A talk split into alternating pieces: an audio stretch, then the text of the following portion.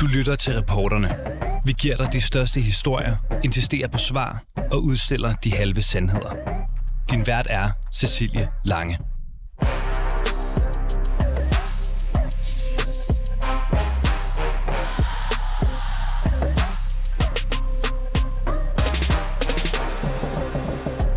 Radikale Venstre har stillet ultimative krav til alle tænkelige regeringer, de skal støtte eller indgå i, om at et modtagscenter i Rwanda er fuldstændig udelukket. Men nu er partiet så kommet med deres eget bud på en politisk løsning for de mennesker, der søger asyl i Danmark. Nemlig et EU-modtagscenter i Afrika. Det kan måske være svært at se den sådan helt afgørende forskel på et dansk modtagscenter i det afrikanske land Rwanda og så et EU-modtagscenter, som de radikale godt kunne forestille sig kunne ligge i Rwanda. Reporterne undersøger i dag, hvad forskellen på de her to typer af afrikanske centre egentlig er. Om de radikales nye idé i virkeligheden er et udtryk for panik før lukketid i valgkampen. Og så undersøger vi, om det overhovedet er realistisk at få etableret et EU-modtagscenter i et afrikansk land. Velkommen indenfor hos reporterne.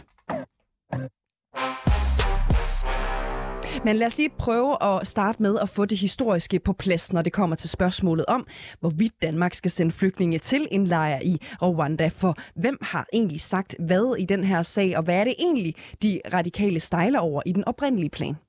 Den 9. juni i år udtalte Sofie Carsten Nielsen til Jyllandsposten, at radikale venstre ikke kan støtte en socialdemokratisk regering, hvis den flyver asylansøgere til Rwanda. Det har sendt partiet ud i kulden, for ingen af de større partier, altså hverken rød eller blå blok, vil indgå i regeringen med de radikale på grund af udlændingepolitikken. Nu kommer partiet så med deres egen politik for asylansøgere, og det er EU-modtagscentre i Afrika. Men lad os lige skrue tiden tilbage til den gang, vi hørte om planen første gang fra Socialdemokratiets regering, nemlig april 2021. Den tidligere udlændinge- og integrationsminister Mathias Tesfaye og udviklingsminister Flemming Møller Mortensen mødtes med Manasseh Shuti, der er statssekretær med ansvar for østafrikanske anlægner i det rwandiske udenrigsministerium, for at skrive under på en samarbejdsaftale. Regeringens vision om at behandle asylansøgere uden for Europa står skrevet ind i den ene af de to aftaler, som to minister har underskrevet med Rwanda. Det fremgår af aftaleteksten, som Udenrigsministeriet i dag har fremlagt. Danmark vil betale Rwanda for at udvikle landets asylsystem, og danske myndigheder skal hjælpe det afrikanske land med at styrke grænsekontrollen, blive bedre til at hjemsende flygtninge og bekæmpe menneskesmugling. I aftalen står der også, at Danmark har modtaget 200 kvoteflygtninge fra lejre i Rwanda, ligesom regeringen har brugt 21 millioner kroner på at støtte rwandiske myndigheders indsats med at hjælpe flygtninge og asylansøgere evakueret fra detentionscentre i Libyen. Danmark har de seneste tre år taget imod 200 flygtninge fra Rwanda. Men Danmark har endnu ikke sendt nogen den anden vej, og vi ved stadig ikke, hvor asylansøgerne skal bo og hvordan forholdene kommer til at være. Samme Turner, som er migrationsforsker på Københavns Universitet, sagde det her til reporterne i april i år. Kan øh, Rwanda overhovedet leve op til danske standarder? Nej, øh, det, det kan de ikke. Det, der bekymrer mig mest, det er, at Danmark er med til at støtte og legitimere øh, et, et regime, som jeg ikke synes, vi skal støtte. Derudover har FN's flygtningehøjkommissariat allerede fra start kritiseret aftalen. Elisabeth Haslund, der er den danske talsperson, har sagt til Berlingske, at de UNHCR stadig er meget bekymrede for Danmarks planer om at overføre asylbehandling og beskyttelse af flygtninge til et land uden for Europa. I deres optik er ideen om at outsource asyl, uanset om det er til Rwanda eller et andet land, ikke en ansvarlig eller holdbar løsning. En rapport fra Flygtningekommissariatet fra 2020 dokumenterer blandt andet, at der i 2018 var 12 flygtninge fra Kongo, der blev skudt og dræbt af Rwandas politi under en demonstration mod beskårede madrationer. Det var i flygtningelejren Kisiba, der ligger i Rwanda. Også flygtningebørn blev anholdt her. Den danske plan er altså ikke udfærdiget endnu. England har til gengæld prøvet at sende flygtninge til Rwanda, og det så egentlig godt ud til en start. The first flight taking asylum seekers from the UK to Rwanda under a new government scheme is due to take off later today. Men så tog det også en drejning der. Lawyers for a handful of asylum seekers still due to be flown to Kigali asked the European Court of Human Rights to get them off the deportation list. It did, and suddenly the flight was called off. Som det ser ud nu, ved vi ikke, hvornår asylansøgere fra Danmark kan blive fløjet til Rwanda. eller om det overhovedet kommer til at ske, eller om det skal være gennem EU eller Danmark på helt egen hånd. De radikale mener selv, at der er forskel på det modtagecenter i Rwanda, som partiet har vendt tommelfinger ned til, og det, som de nu selv foreslår, kan ligge et uspecifikt øh, sted i Afrika. Øhm, det forklarer radikales udlænding- og integrationsordfører, det er hende, der hedder Katrine Oldag. Grundlæggende så er den model, vi foreslår, øh, fuldstændig at sammenligne med FN's kvotesystem. Det vil altså sige, at øh, flygtninge og migranter de ankommer i øh, modtagecentre øh, i øh, Nordafrika, hvorfra de så visiteres øh, alt efter, om de er flygtninge, altså har et reelt personligt beskyttelsesbehov, eller om de er arbejdstagende migranter og derved illegale indvandrere mod øh, EU. Men er slutproduktet ikke det samme? Altså at et modtagecenter på det afrikanske kontinent sikrer, at der vil være væsentligt færre asylansøgere, som opholder sig i Danmark? Så det eneste, de to øh, modeller her har til fælles, det er, at øh, vi begge to øh, taler om Afrika. Grundlæggende så er Socialdemokratiets model en deportationsmodel, hvor alle asylansøgere, der dukker op på grænsen til Danmark, de bliver sendt til Rwanda. I vores model, der ankommer kun de flygtninge til Danmark, som er blevet visiteret i det her EU-regulerede øh, asylsystem, som altså har sin begyndelse i modtagecentre i Nordafrika. Det er også vores øh, intention, at vi samtidig med det her laver en meget intensiv Marshallhjælp til Afrika, sådan at vi får løst de problemer, der er i de lande, hvor de her mennesker flygter fra. Fordi øh, vi kan jo godt se, at når der så kommer modtagecentre i Afrika, så vil, så vil presset mod øh, Europa også blive øh, større. Så det her det går altså hånd i hånd med en intensiveret ulands udviklingshjælp og en intensiveret Marshallhjælp, øh, udviklingshjælp til hele kontinentet Afrika. Men, men er det ikke stadigvæk det samme slutprodukt? I sidste ende vil Danmark, hvad enten det er gennem EU eller gennem et, øh, deres eget rej, øh, modtagscenter i, i Rwanda, stå med færre asylansøgere på dansk jord øh, med jeres forslag eller med regeringens Rwanda-forslag. Er det ikke det samme slutprodukt i forhold til, at der vil være færre asylansøgere på dansk jord? Det er svært at sige på forhånd. Øh, altså, man vil aldrig hverken med den ene eller den anden model kunne garantere, at der ikke er nogen, der søger spontant asyl i Danmark, altså dukker op ved grænsen og søger spontant asyl. Og vi er også øh, i begge modeller forpligtet til at behandle de ansøgninger ifølge flygtningekonventionen. Så, øh, så på den måde så øh, er der sådan set ikke nogen af, af modellerne, der imødegår behovet for færre øh, asylansøgere nødvendigvis. Men den ene model øh, er øh, en model, der reelt vil tage hånd om det internationale problem, som det her det er, nemlig vores model. Det andet model, det er en egoistisk ansvarseksport og en reel deportation øh, af mennesker, en bilateral aftale, som i den grad kompromitterer alle de internationale aftaler, vi jo øh, har indgået både med i øh, EU-regi og i FN-regi. De mennesker, som Danmark med Rwanda-modellen vil sende til Rwanda, er det ikke mennesker, som aldrig var kommet til Danmark i første omgang med et EU-modtagercentermodel, som radikalt foreslår? Nej, ikke nødvendigvis. Man kan sagtens forestille sig, at med vores model, så vil de samme mennesker dukke op i de her modtagecentre i, øh, i Afrika, og så blive visiteret som flygtninge med et reelt beskyttelsesbehov. Altså, så Socialdemokratiets model, der er det jo sådan, at selvom du har et reelt beskyttelsesbehov, så ryger du stadigvæk til Rwanda, hvor du så får opholdstilladelse og skal leve resten af dit liv. I vores model, der får flygtningene adgang til Europa, altså de flygtninge, der har et reelt øh, øh beskyttelsesbehov, øh, og som, øh, som så øh, gennem et kvotesystem bliver fordelt mellem de europæiske lande. Det er jo på lang sigt i vores øjne den eneste holdbare model, og i øvrigt også øh, det, som kommissionen selv arbejder hen imod, i hvert fald i en eller anden form. Ved I radikale, hvor sådan et center her skulle øh, ligge? Fordi det, det skal jo ligge i Afrika, kan jeg næsten forstå.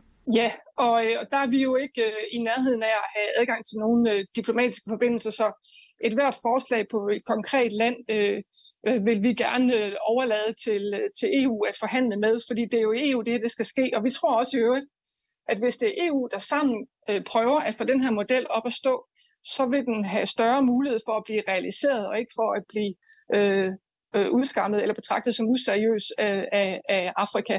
Jeg tror på, at et øh, kontinentalt øh, samarbejde mellem Europa og Afrika om det, den her problematik øh, vil kunne tage øh, ægte øh, hånd om problemet. Kunne man forestille sig, at sådan et center kunne ligge i Rwanda, et EU-modtagscenter? Der, ja, altså, der ligger jo FN-modtagscentre øh, rundt omkring i verden, også i lande, der øh, er øh, diktaturer. Og der er det jo så FN, der garanterer for, at alle rettigheder bliver overholdt øh, i det center.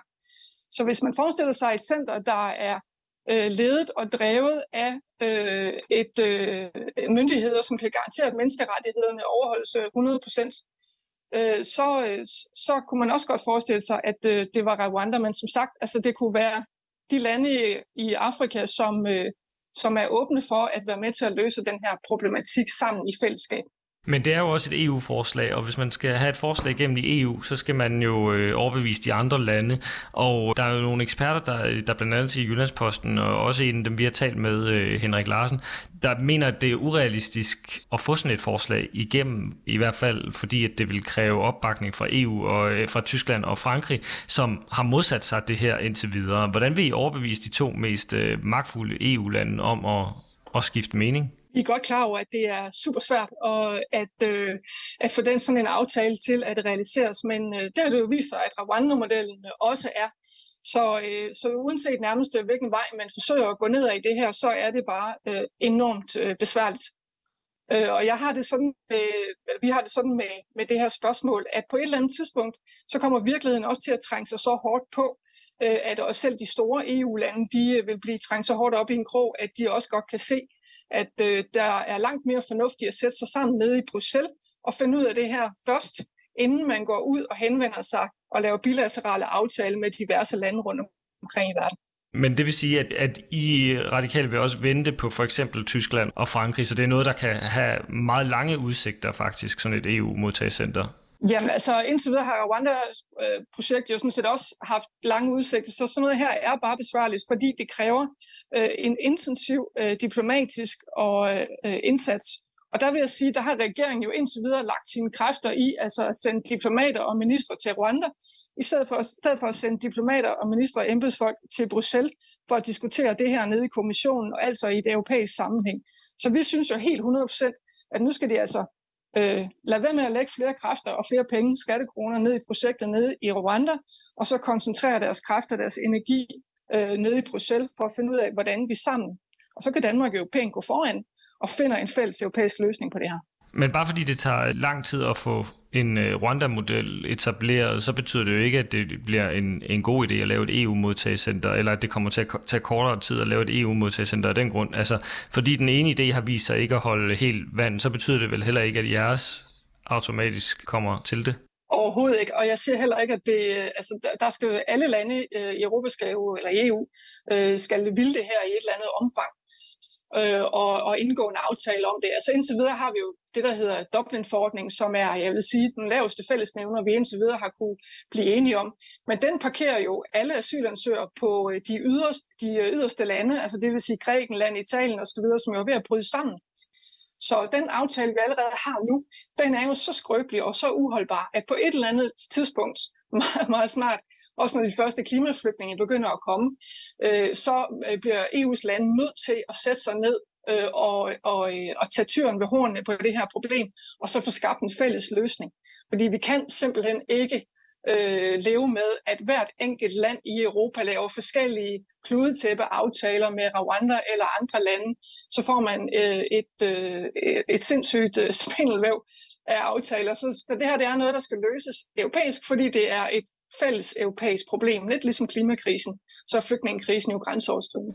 Men EU kan jo ikke blive enige om en løsning, så hvorfor er det, at man skal insistere på at finde en løsning i et forum, hvor der er nogen, der er øh, lodret imod det? Altså det, øh, jeg vil ikke være så opgivende på forhånd. Kommissionen sidder jo øh, nu øh, og taler om, øh, hvilke modeller øh, der kunne øh, holde stik, og de sidder også og taler om, øh, om kvotemodeller. Så vores idé er ikke så, øh, så, så hvad skal man sige, øh, så langt fra virkeligheden, som, man, som, øh, som du øh, forsøger at, øh, at male det op her. Øh, der er øh, bevægelser i gang ned i EU, og det synes jeg, at vi skal lægge vores kræfter i, i stedet for at øh, gå ene gang. Altså det, øh, det, det, det kommer ikke til at lykkes med at, øh, at sende øh, flygtninge til, til, til Rwanda, i hvert fald ikke, hvis man skal bruge de radikale mandater til noget i det kommende øh, regeringssammensætning. Så, øh, så jeg vil, øh, jeg vil øh, give op, hvis jeg var Socialdemokratiet, og så, og så lægge kræfterne i øh, Bruxelles. Okay. Hvis det, hvis det ikke har så lange udsigter, hvornår tror du så, det kommer til at lykkes? Jeg har ingen anelse om, hvornår at EU er færdig med at drøfte det her, for det er fuldstændig bevidst om, at det er dybt kompliceret. Men som sagt, så har virkeligheden det jo mere at trænge sig på, og de akutte problemer, der er med modtagelse både i Grækenland og i andre øh, af de, øh, de grænselande, som EU har op mod resten af verden, det presser jo på for, at vi finder en løsning. Og selvom man ikke vil, og, og at det er virkelig, virkelig svært, øh, og at der er enormt meget modstand på, så har virkeligheden det jo med øh, på et eller andet tidspunkt at øh, trænge sig på med sin bydende nødvendighed. Men tager eksperterne så fejl, når de siger, at det ikke er en mulighed? De tager jo udgangspunkt i, øh, hvad de forskellige lande indtil videre har meldt ud, men altså, jeg tror stadig på, at, øh, at øh, også de større, store EU-lande, de øh, bliver tvunget til på et tidspunkt at kigge ind i øh, realistiske fælles europæiske løsninger øh, i stedet for det øh, kludetæppe og, og det uholdbare system, som vi har kørende nu med Dublin-forordningen.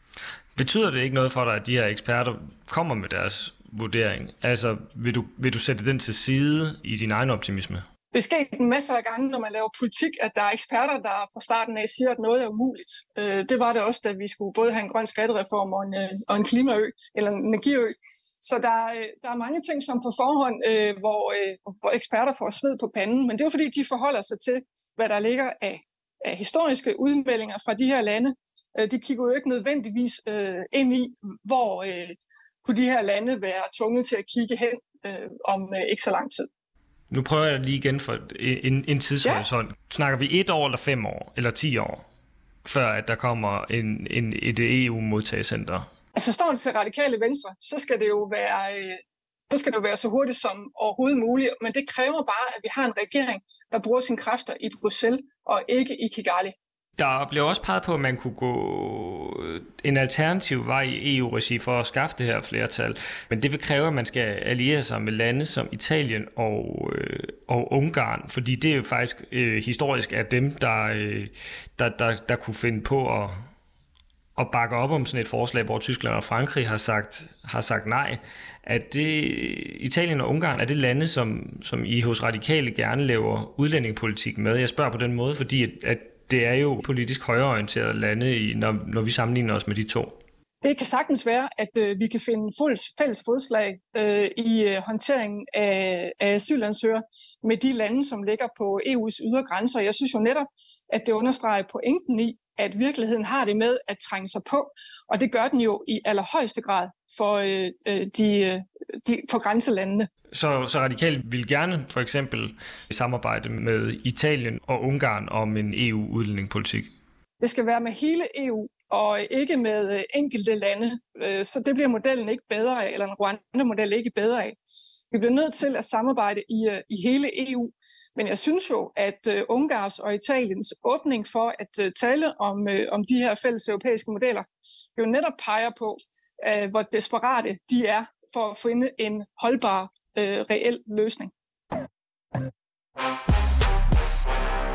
Så et øh, EU-modtagecenter, øh, som radikale her foreslår, kan altså godt ligge i Rwanda, så længe menneskerettighederne er overholdt, som tilfældet for eksempel er med FN-flygtningelejrene. Men er det overhovedet realistisk at etablere et EU-modtagecenter i et afrikansk land?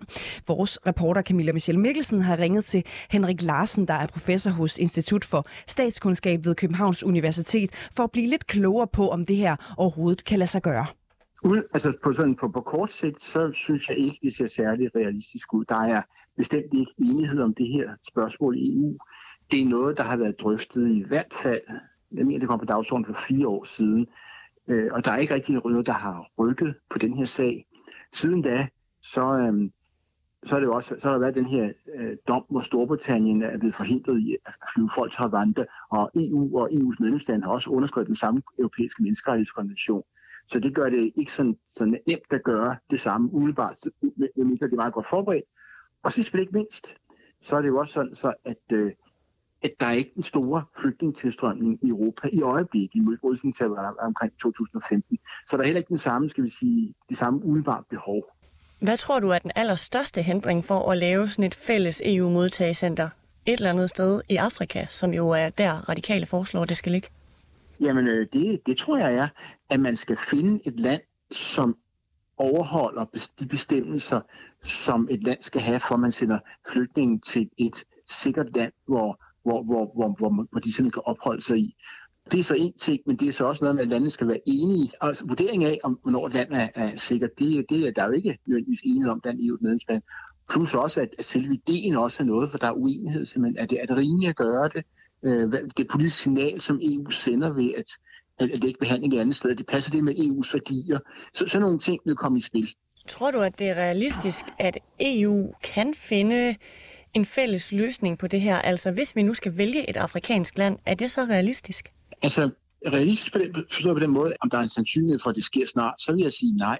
Altså, det der måske kunne ændre noget, det var, hvis der kom en massiv flygtningestrøm, som der kom omkring 2015, eller, eller mere massiv, som der kom, så kunne det godt ændre forhold. Men jeg mener ikke, som det er nu. Nej, det gør jeg faktisk ikke. Ikke på kort sigt i hvert fald. Det kan jo godt virke lidt mærkeligt, så du er selv inde og snakke om det signal, man gerne vil sende, både her i en valgkamp, men også som EU.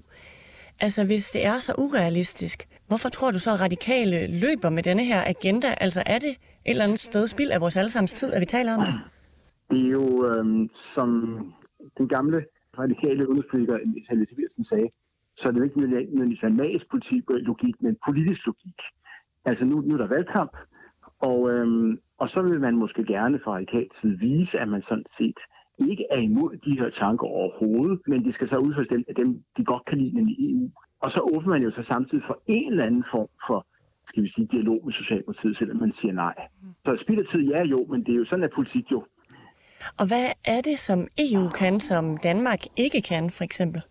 Det synes jeg da også er et relevant spørgsmål i forbindelse med det her forslag. Men, men for de radikale, så er EU, EU jo meget tit sådan et stempel, der giver noget en legitimitet, altså en godkendelse for, at hvis alle kan godkende det her, så er det sådan ok, også ud fra principper. Så, så jeg vil tro, der ligger en del af det i det. Øhm, altså, så, så den her løsning, så at sige, tjekket i alle kanter, og, og man kan jo så heller ikke få særlig meget kritik. Øh, som Danmark har blandt andet fået kritik fra EU for det her, for det med Rwanda. Men det kan man jo ikke, EU kan jo så ikke kritisere sig selv, hvis det er vedtaget. Så på den måde, så bliver det mere skudsikkert. De radikales leder, Sofie Karsten Nielsen, hun siger jo, at et dansk modtagecenter i Rwanda, det er en enormt dårlig idé. Men så foreslår de så det her EU-modtagecenter, men stadigvæk i et afrikansk land. Hvad er det, som et andet afrikansk land kan, som Rwanda måske ikke kan? Jamen, det, det er lidt mystisk, øh, vil jeg nok sige. Og så vil man måske umiddelbart have forventet, at de radikale så i stedet ville have sagt til den socialdemokratiske regering, at vi kan godt gå i regering, hvis nu det, det er et andet og bedre afrikansk land. Men det er jo ikke det, de siger. Så er to ting at sige til det sådan i en overordnet politologisk forstand. Den ene ting, det er jo, at de radikale er glade for europæiske løsninger. Så på den måde, så er en europæisk løsning også tit en løsning, der er mere ok, mere legitim. Så det er en grund, tror jeg, til de gør det. Den anden grund, det er jo selvfølgelig, nu er der jo valg, og hvis man så ligesom siger, parker den her hos EU, så viser man jo en vis vilje til at gå med på de her spørgsmål, samtidig med, at man så siger nej til Socialdemokratiet. Så på en eller anden måde, så viser det en eller anden form for fleksibilitet over for Socialdemokratiet. Det vil jeg også sige. Kunne man forestille sig, nu siger du godt, at EU har kritiseret det med Rwanda, men hvis at EU fælles blev enige om, lad os lave det her EU-modtagecenter, og lad os da bare gøre det i Rwanda. Nu har vi jo øh, fundet ud af, at de er velvillige over for et samarbejde. Tror du så, radikale ville synes, det var en god idé, hvis det var EU, der var afsender, og ikke bare Danmark? Ja, det, altså det, det synes jeg da ikke, at, at man kan være helt afvist for. Nu mener jeg, at de radikale har sagt Nordafrika i det interview, der var i Jyllandsposten. Men hvis nu, at, øh, at, at de har sagt det blandt andet kunne ligge i Nordafrika, så kan det godt være, ja, så kunne det være det samme, bare, bare gennem EU. Altså, og så bliver der så et eller andet med, at Danmark måske kommer til at uh, stikke mindre ud, hvis nu det er en europæisk, uh, et europæisk initiativ. Og det kunne godt være noget, som de radikale kunne, kunne leve med i højere grad, ja. Du var jo inde på det før, men britterne har lavet en aftale, som altså ikke blev aktuel, fordi den europæiske menneskerettighedsdomstol gik ind og blokerede for den. Kan ja. du ikke sætte nogle ord på, hvad er det, der gik galt med den britiske model? Så vidt jeg har forstået, så sad der altså flygtninge i flyet på vej til Rwanda. Uh, jo, um, altså uh, som jeg har forstået øh, den udmelding fra menneskerettighedsdomstolen, så handler det om det med, at, at man kun må udsende folk til sikre lande. Øh, ikke bare kan sætte nogle folk på flyvemaskinen et andet sted hen og behandle deres, deres asylansøgning, hvis ikke man er sikker på, at det land, som de bliver fløjet øh, ud til, de har nogle forhold, som er betryggende for sådan en behandling. Altså, man må, du må ikke, man må ikke sende flygtninge tilbage til et sted, hvor det er mindre sikkert for dem at være. Det var problemet. Altså, er Rwanda simpelthen et godt sted at sende folk hen og, og, og vente, mens de får deres asylansøgning behandlet. Og det var det, menneskerettighedsdomstolen de var imod, at man kunne gøre det. Ja, landet fungerede simpelthen ikke, som de vurderede det. Nej. Altså, man må generelt ikke sende flygtninge tilbage til steder, som er farlige, eller som stiller dem værre. Og der kunne Rwanda jo godt være kandidat til sådan land. Det er jo interessant, det med EU kunne lave de her asylcenter. Alt den stod, at den socialdemokratiske regering, man siger til Tesfaye, dengang han var integrationsminister, der var han faktisk til høring i Europaparlamentet. Og der, der sagde han faktisk, at den danske løsning på de her ting, for eksempel Rwanda, at, det, at, det, de faktisk var på forkant med udviklingen, det bare ville være et spørgsmål om tid, før at for eksempel EU ville gøre det samme. Og det var interessant den her sammenhæng her, ikke? Fordi det, det de radikale siger, det er jo så, om EU kan gøre det samme. Det, som jeg bare er lidt usikker på, det er, om, eller meget usikker på, det er, om, der er, om det ser ud som om, det vil ske. Og det synes jeg ikke, det gør. Og det handler blandt andet om, at der ikke er flygtningestrømme. Ja, der er ikke flygtningestrømme. Der er uenighed øh, om EU inden for det, det her, og så er der den britiske dom. Så hvis det skulle lade sig gøre, så skulle der måske øh, komme en ny flygtningestrøm, og der skulle komme mere enighed om, hvilket land og hvordan vi håndterer de flygtninge. Ja, præcis. Nemlig. Så lød det altså fra Henrik Larsen, som er professor ved Institut for Statskundskab på Københavns Universitet. Tusind tak for at stille op. Også tak til Katrine Oldag, udlændinge- og integrationsordfører for Radikale Venstre. Og ikke mindst tak til dig, fordi du lyttede med. Du har lyttet til reporterne på 24 /7. Hvis du kunne lide programmet, så gå ind og tryk abonner hos din foretrukne podcast-tjeneste, eller lyt med live hver dag mellem 15 og 16 på 24 /7. Tips skal altid sendes til reporterne snablag247.dk.